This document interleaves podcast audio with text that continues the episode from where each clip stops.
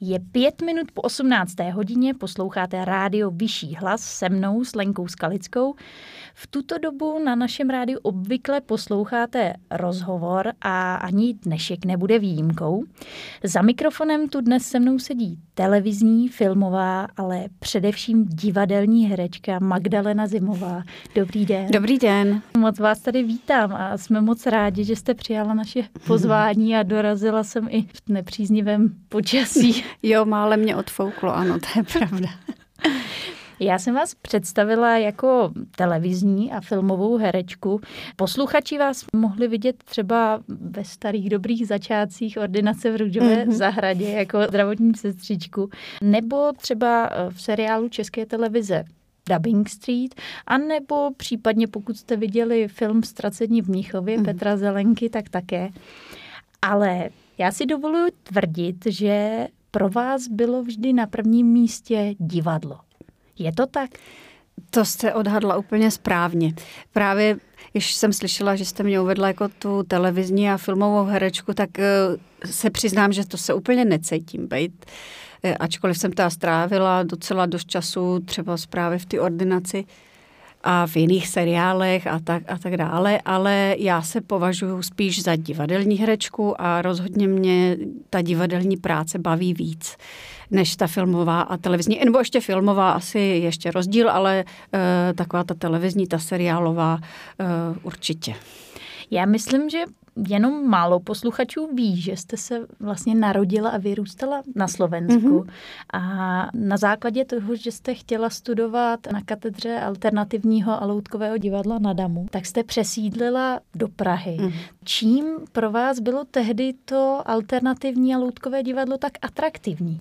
Je to tak, je to tak. Eh, vlastně na Slovensku žádná takováhle podobná škola nebyla, ale vlastně úplně zásadní bylo ještě to, že já jsem byla fascinovaná prostě českým alternativním divadlem.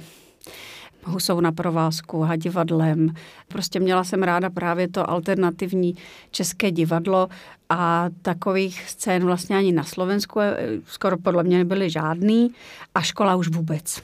Takže pro mě to byla jako jednoznačná volba, ačkoliv teda jsem se hlásila ještě na loutkárnu na Jamu, kde mě taky vzali, ale pak ještě s chodou okolností teda můj bratr už na alterně studoval, tak mi přišlo takový logický, znala jsem to prostředí a, a i ty lidi a tu školu, tak jsem si rozhodla pro tu alternu.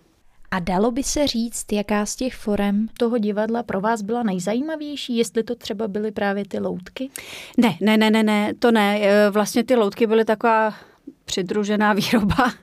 Mě spíš zajímalo takový, řekněme to, pohybový eh, divadlo eh, český nebo eh, divadlo, který vzniká na základě různých improvizací. Prostě taková ta, ta alternativní větev no, toho divadla. Ne ta činohra. To mě jako nikdy moc nezajímalo a paradoxně si myslím, že teď dělám víc činohry než alterny. Jste dlouholetou členkou divadla v Dlouhé. Když tak mě opravte, ale mm-hmm. myslím, že už více jak 20 ano, let. myslím, že už je to 25 let? 25 nebo 4, let. 24 nebo 25, no. Nebylo to ale vaše první angažma? Ne, Nebylo, já jsem začínala v divadle Drak v Hradci Králové, v Loutkovém divadle, kde vlastně už ve třetím ročníku jsem dostala takzvaný lano, protože uh, můj starší kolega z režie uh, Kuba Krofta odcházel právě do Draku a tam se měnilo celé to osadenstvo tak uh, si bral nějaký svoje lidi. A já jsem vlastně alternu dostudovala už uh, jako dálkově by se to dalo asi nazvat v Draku. Tam jsem byla pět let a pak jsem dostala zase druhý lano nebo, nebo laso, nebo jak se tomu říká, jsem dostala do dlouhý byl třeba i e, důvodem mm, toho vašeho přechodu váš bratr, že vlastně byl v divadle v Dlouhé, tenkrát přešel? No, řekla bych, že ne, nepřímo, protože vlastně já jsem, my jsme úplně, já jsem tam ještě byla v tom draku se svým bývalým mužem, Karlem Zimou a my jsme se rozhodli, že odejdeme, že prostě už v tom draku nechceme být nebo nebudeme, že chceme zkusit něco jiného, ale neměli jsme vůbec nic. Nevěděli jsme, kde budeme bydlet, kde budeme hrát, co budeme dělat. Bylo to otevřený eh, opravdu tak, jako že budeme klidně, nevím, třeba něco někde prodávat nebo budeme za barem. No a v tomhle období asi půl roku odtěhotněla v dlouhý kolegyně Lenka Veliká, No a teď eh, teda hledali někoho, kdo by byl společně jako naladěný na, na stejný, stejný druh divadla, eh, kdo by uměl zpívat, kdo by měl hrát. No a právě, že já už jsem byla vlastně pryč z Draku a Honza Borna, který byl můj pedagog na Alterně, tak si vzpomněl na mě a tím, že já jsem vlastně pořád měla s těma lidma taky i přes bráchu kontakt, tak uh, asi jsem byla taková jako první na ráně a my jsme se s tím Honzou Bornou opravdu na té škole měli hodně rádi a tak jsem tu příležitost dostala já. Eh, nejdřív jsem přeskoušela asi, nevím, šest věcí. O prázdninách jsem se naučila hrát na harmoniku, já jinak hraju na piano, ale takže to není daleko sice od ty harmoniky, ale ale musela jsem se prostě to zvládnout. O prázdninách se na, naučit asi do třech představení, prostě skladby na harmoniku. No a taky takovým nějakým způsobem jsem se asi osvědčila v dlouhý a pak už jsem tam zůstala 25 let. Mým dnešním hostem je herečka Magdalena Zimová. Poslouchejte dál Rádio Vyšší hlas. Rádio Vyšší hlas. Vítám vás zpět u našeho rozhovoru s herečkou Magdalenou Zimovou. Dnes to bude hodně o divadle, protože já se vás chci ptát na něco, čím jistě v poslední době žijete a to je chystaná premiéra hry Konec rudého člověka v divadle v Dlouhé, teď, mm-hmm. co bude vlastně 3. března. Mm-hmm, už se nám to blíží, ano. Vy v ní hrajete jednu z postav, tak mohla byste posluchačům přiblížit, o jakou hru se jedná? Ta hra vznikla, nebo napsali dramaturg a dramatik eh, Daniel eh, Majling, slovenský dramatik, dramaturg, a je podle knížky Světlany Alexejevič. Není to jako román, vlastně Světlana Alexejevič je novinářka a ty její knížky jsou vlastně specificky tím, že jsou to vlastně rozhovory s různýma lidma z Ruska, z Ukrajiny, z Běloruska. Konec rudého člověka e, jsou rozhovory s lidma e, z Ruska po příchodu Gorbačova a pádu toho komunismu. Je to teda knížka dost depresivní, musím říct. no a Daniel Meiling udělal na základě tady ty kni- knihy rozhovorů, udělal vlastně to, zdramatizoval a Jo, a ty jednotlivé příběhy, které jsou v knížce jako dokumentární, tak vlastně se spojily do takového příběhu jedné rodiny. Zajímalo by mě, jestli jste jméno téhle běloruské novinářky někdy předtím slyšela. No, bohužel ne, bohužel ne, ale myslím si, že, eh, že jako je známa, protože dostala spousty cen. Takže myslím si, že to je prostě tím, že prostě se málo sečtěla v tomhle oboru. My vlastně náš rozhovor předtáčíme, takže teď v současné chvíli se uh, nacházíte někdy na začátku generálkového týdne, mm-hmm. ale až se ten rozhovor bude vysílat, budeme jenom kousíček od té mm-hmm. chystané mhm, premiéry. Mm-hmm. Tak mě by zajímalo, co vlastně vy jako herečka před těmi premiérami nebo před touto premiérou prožíváte, jestli jste ve stresu, aby to vyšlo, nebo tak je to různý. Zrovna před tady tou premiérou si myslím, že nebudu úplně ve stresu, nebo nejsem úplně ve stresu. E, ta práce je totiž e, opravdu jako neskutečně jako zajímavá a, a tvůrčí. E, s panem režisérem Michalem Vajdičkou. Taková herecká. Je to jako hodně herecká práce pro náš tým trošku i nezvyklá, protože je to takový civilní herectví, který mi úplně vlastně u nás takovým způsobem se nehraje a proto jsme všichni úplně nadšený taky, že to je něco nového. Dávám vám třeba eh, velkou svobodu v tom hereckém projevu? U pana Vajdičky je taková první fáze, toho čtení toho textu, která je docela dlouhá. Čili my jsme jako hodně dlouho seděli u scénáře a, a opravdu si jako procházeli všechny ty postavy, všechny ty situace, eh, hodně jako do detailu. Takže ta práce pak na tom jevišti už je taková, člověk se jako hrozně orientuje. Jo? Má jako pocit, že, že, že tam je jako za tu postavu a že může tou postavou jako žít a jednat. Takže takže vlastně jako ano, ano, ano, ano, na tom jevišti pak je to hodně, hodně vlastně jako volný pro nás. S panem Vajdičkou přišel vlastně celý inscenační tým. Tak je to znát v té práci, že opravdu už je to zaběhlý tým? Určitě je to znát, protože on opravdu s tím týmem pracuje jako roky. Ale zase my jako, jako herci úplně s tím do kontaktu za stolik nedostaneme, jo? Jako je to taková provozní, provozní věc, ale všechno funguje úplně perfektně. Nejen o té chystané premiéře si povídáme s herečkou Magdalenou Zimovou a vrátíme se po malé pauzičce. Nalaď si nás na internetu a poslouchej nás v aplikaci. Stáhni si apku radia.cz z Google Play nebo App Store a poslouchej nás nonstop. Jsme tu zpět s mým dnešním hostem, herečkou Magdou Zimovou a budeme si povídat o její postavě, kterou eh, stvárňuje v chystané premiéře Konec rudého člověka v divadle v Dlouhé.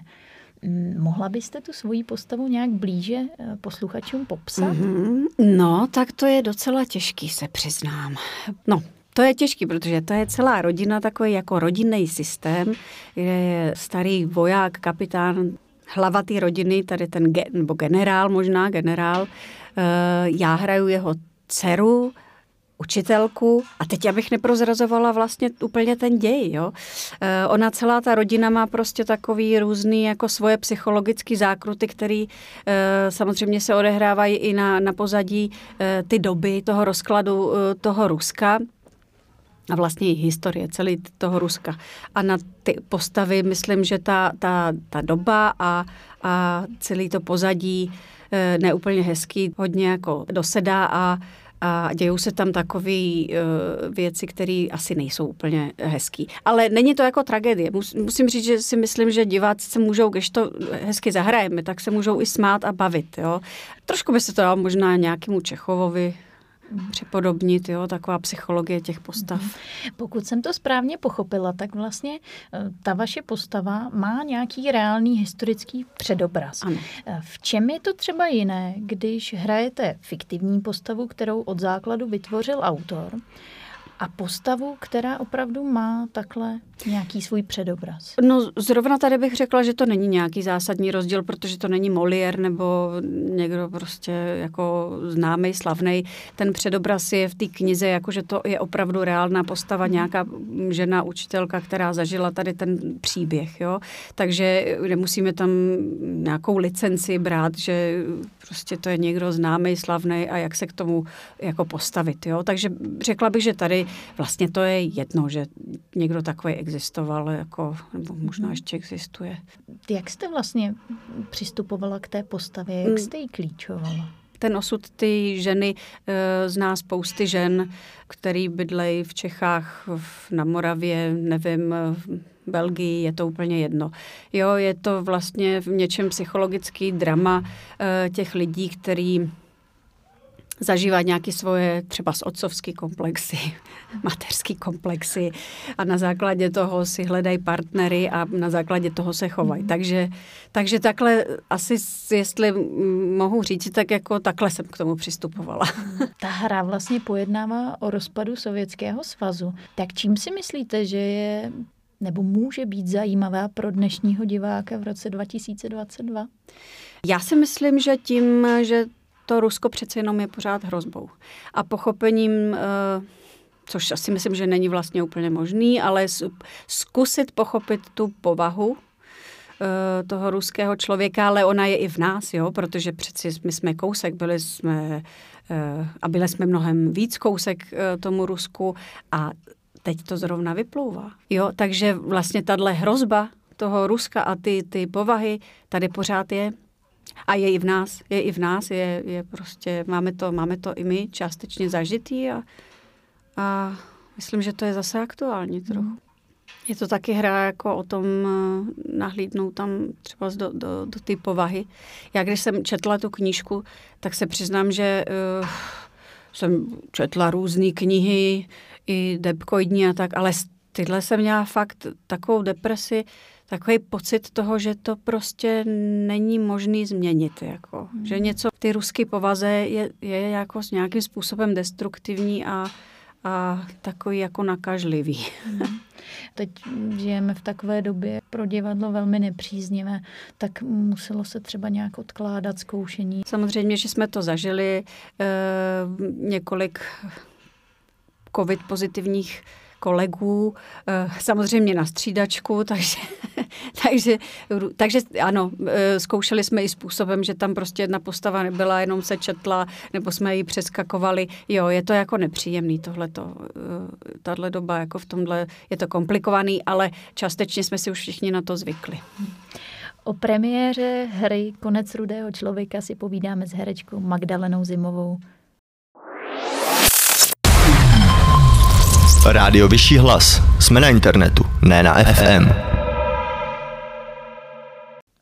Na rádiu Vyšší hlas je dnes herečka divadla v Dlouhé Magdalena Zimová. My jsme se bavili o chystané premiéře, která bude již třetí premiérou ze čtyř v této sezóně.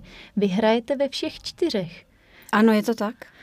Jak je to vůbec pro vás náročné i třeba s přihlédnutím k tomu, že se nacházíme v té době eh, po covidové nebo po té, kdy jsme byli v izolaci, kdy divadla nehrála, eh, tak vlastně zvládnout takto čtyři náročná zkoušení po sobě?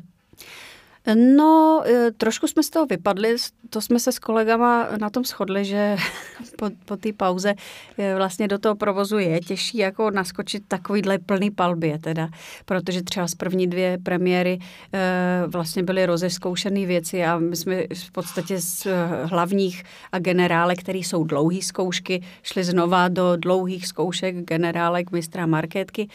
No, je to jako, je to trošku takový nápor, no, ale co se dá dělat? Eh, ta první inscenace sezóny Zítřek se nekoná eh, v režii eh, Hany Burešové, mm-hmm. tak ta vlastně měla do této chvíle jenom pár repríz. Tak mě logicky zajímá, není každá další repríza takovou malou premiérou pro vás? Tak to jste trefila úplně přesně. Tak ono zase, když se něco jmenuje Zítřek se nekoná, že? Tak to je těžké, aby se konalo to představení. Takže my jsme měli, eh, premiéru jsme měli, teď nevím si na konci září nebo začátek října, ale každopádně od eh, ty premiéry jsme to hráli pětkrát, jo, což je teda opravdu těžký, protože tam prostě byly různé karantény, nemocní kolegové a tak dále.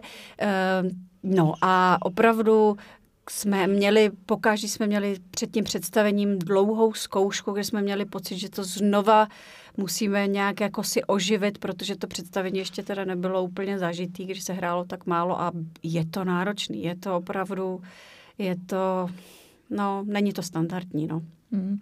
Děj této hry se odehrává v předvečer ničivého zemětřesení, které má přijít, zatímco my sledujeme takových spletenec vztahů v jedné rodině. Já myslím, že tato situace je pro dnešní dobu opravdu příznačná. Hmm. Co je pro vás vlastně v dnešní době tou hrozbou? Ta hrozba, která je v té hře zastoupena tím zemětřesením. Já myslím, že tam ta hra tak dobře ukazuje na ty archetypální síly, které eh, když se ta společnost dostane do nějakého svého vrcholu, tak který začínají vyplouvat na povrch. A my je nějak vnitřně cítíme, protože prostě ten archetyp jako eh, promlouvá z toho nevědomí, podvědomí. A ten vrch, to, to vyvrcholení prostě zrovna tady v té hře, teda je to to zemětřesení, který to tam smete a v podstatě ta mesina uh, opravdu jako tam umřelo strašných lidí, uh, tři čtvrtě města. Um, tak uh, tohle, že nad náma vysí, jo, ta, ta, tato ta hrozba toho, že jsme se nějak chovali sami k sobě, k, k přírodě, k země kouli, vzájemně k sobě a tak dále, tak prostě to vyplouvá. Je to tady a, a, a ta doba to nám to teď ukazuje. I ten covid nám to podle mě ukazuje. Takže si myslím, že že tohle, no, taková ta, jako ta síla, která přichází opravdu jako z, z nějakého hlubokého nevědomí, tak ta se tady objevuje, no, vyplouvá na, na povrch. Ano, vy jste říkala, že ta síla poznamenává i ty reprízy, mm-hmm. tak je to s tím vlastně tak jo, jo, přirozeně jo. spojené. Já jsem eh, koukala na vaše stránky a tam teda vám přejí, tam máte 12 repríz napsaných. No tak to teda opravdu kežby. ne. kežby, kežby. to možná i s nějakýma generálkama mysleli. tak vám, tak vám přilepšili, no. Máte to těžké, no, ne, nedivím se vám teda. No, je to opravdu takový nahazování, jako znova, znova, no. Hmm. Eh, čtvrtou eh, premiérou v této sezóně bude kouzelná flétna, což je teda, bych řekla, úplně epochální dílo. Eh, jak je to vlastně pro vás eh, zajímavé, ale i náročné za ten jeden rok zvládnout mistra marketku mm. a kouzelnou flétnu? Mm. No to ještě uvidíme samozřejmě, protože zkoušet jsme ještě nezačali. Je to trošku nestandardní. U nás v divadle míváme uh, tři premiéry do roka a k tomu ještě třeba si jedno, dvě scénické čtení. Takže ty čtyři velké premiéry je opravdu jako nadstandardní. Já jsem ve všech, takže je to nadstandardní. No uvidíme, uvidíme, zase je to velká plocha, budou v tom písničky, ale na druhou stranu je to velmi pestrý a to je jako pro nás zase zajímavý jako herce a myslím snad i pro diváky, eh, že uvidí eh, různé žánry. Povídám si s herečkou Magdalenou Zimovou a vy se můžete těšit v příštím vstupu na něco, co vám o této herečce prozradím a co jste jistě určitě netušili. Jejda. My nejsme rádio, my jsme vyšší hlas. Naše povídání se pomalu blíží ke konci, ale neodpustila bych si, kdybych nepředstavila ještě jednu tvář Magdaleny Zimové. Já stále říkám herečka, ale Magda je i modní návrhářka. Tak to je silné slovo, bych řekla, ale... Jo, myslím, že se měla jste svoji značku. Měla, tak... měla, ano, ano. Spolu s kostymérkou Hankou Fischerovou jste navrhla kostýmy do inscenace Elektra, Romeo, Julie a Tma a Bez roucha. Na všechny tyto inscenace můžete zajít do divadla v Dlouhé. Jak vlastně funguje taková spolupráce s paní Fischerovou? Asi bych neřekla, že úplně jsem to jako navrhovala s ní, protože samozřejmě Hanka je ten hlavní člověk, která dává tomu ten nebo spíš vytvářit cel, celkový ten kontext. Já jsem taková v tom asistentka, poradkyně, když zatlačí Hanna Burešová na Hanku Fischerovou, tak já držím Hanku Fischerovou, aby nepovolila ve svém konceptu, eh, tak takhle bych to spíš nazvala. Eh, hodně se o tom bavíme, samozřejmě, že určitě nějaký vliv eh, tam mají i moje názory, ale ten hlavní koncept drží Hanka Fischerová. Hmm. Pomáhá vám třeba při návrzích těch kostýmů ten fakt, že jste sama herečka a že víte, co potřebujete na tom jevišti jako herec v souvislosti s tím kostýmem? Uh-huh, je to jako zajímavý, samozřejmě tohleto. Já když se dostanu na tu druhou stranu, tak eh, začnu hodně fungovat jako opravdu jako spíš ten výtvarník teda.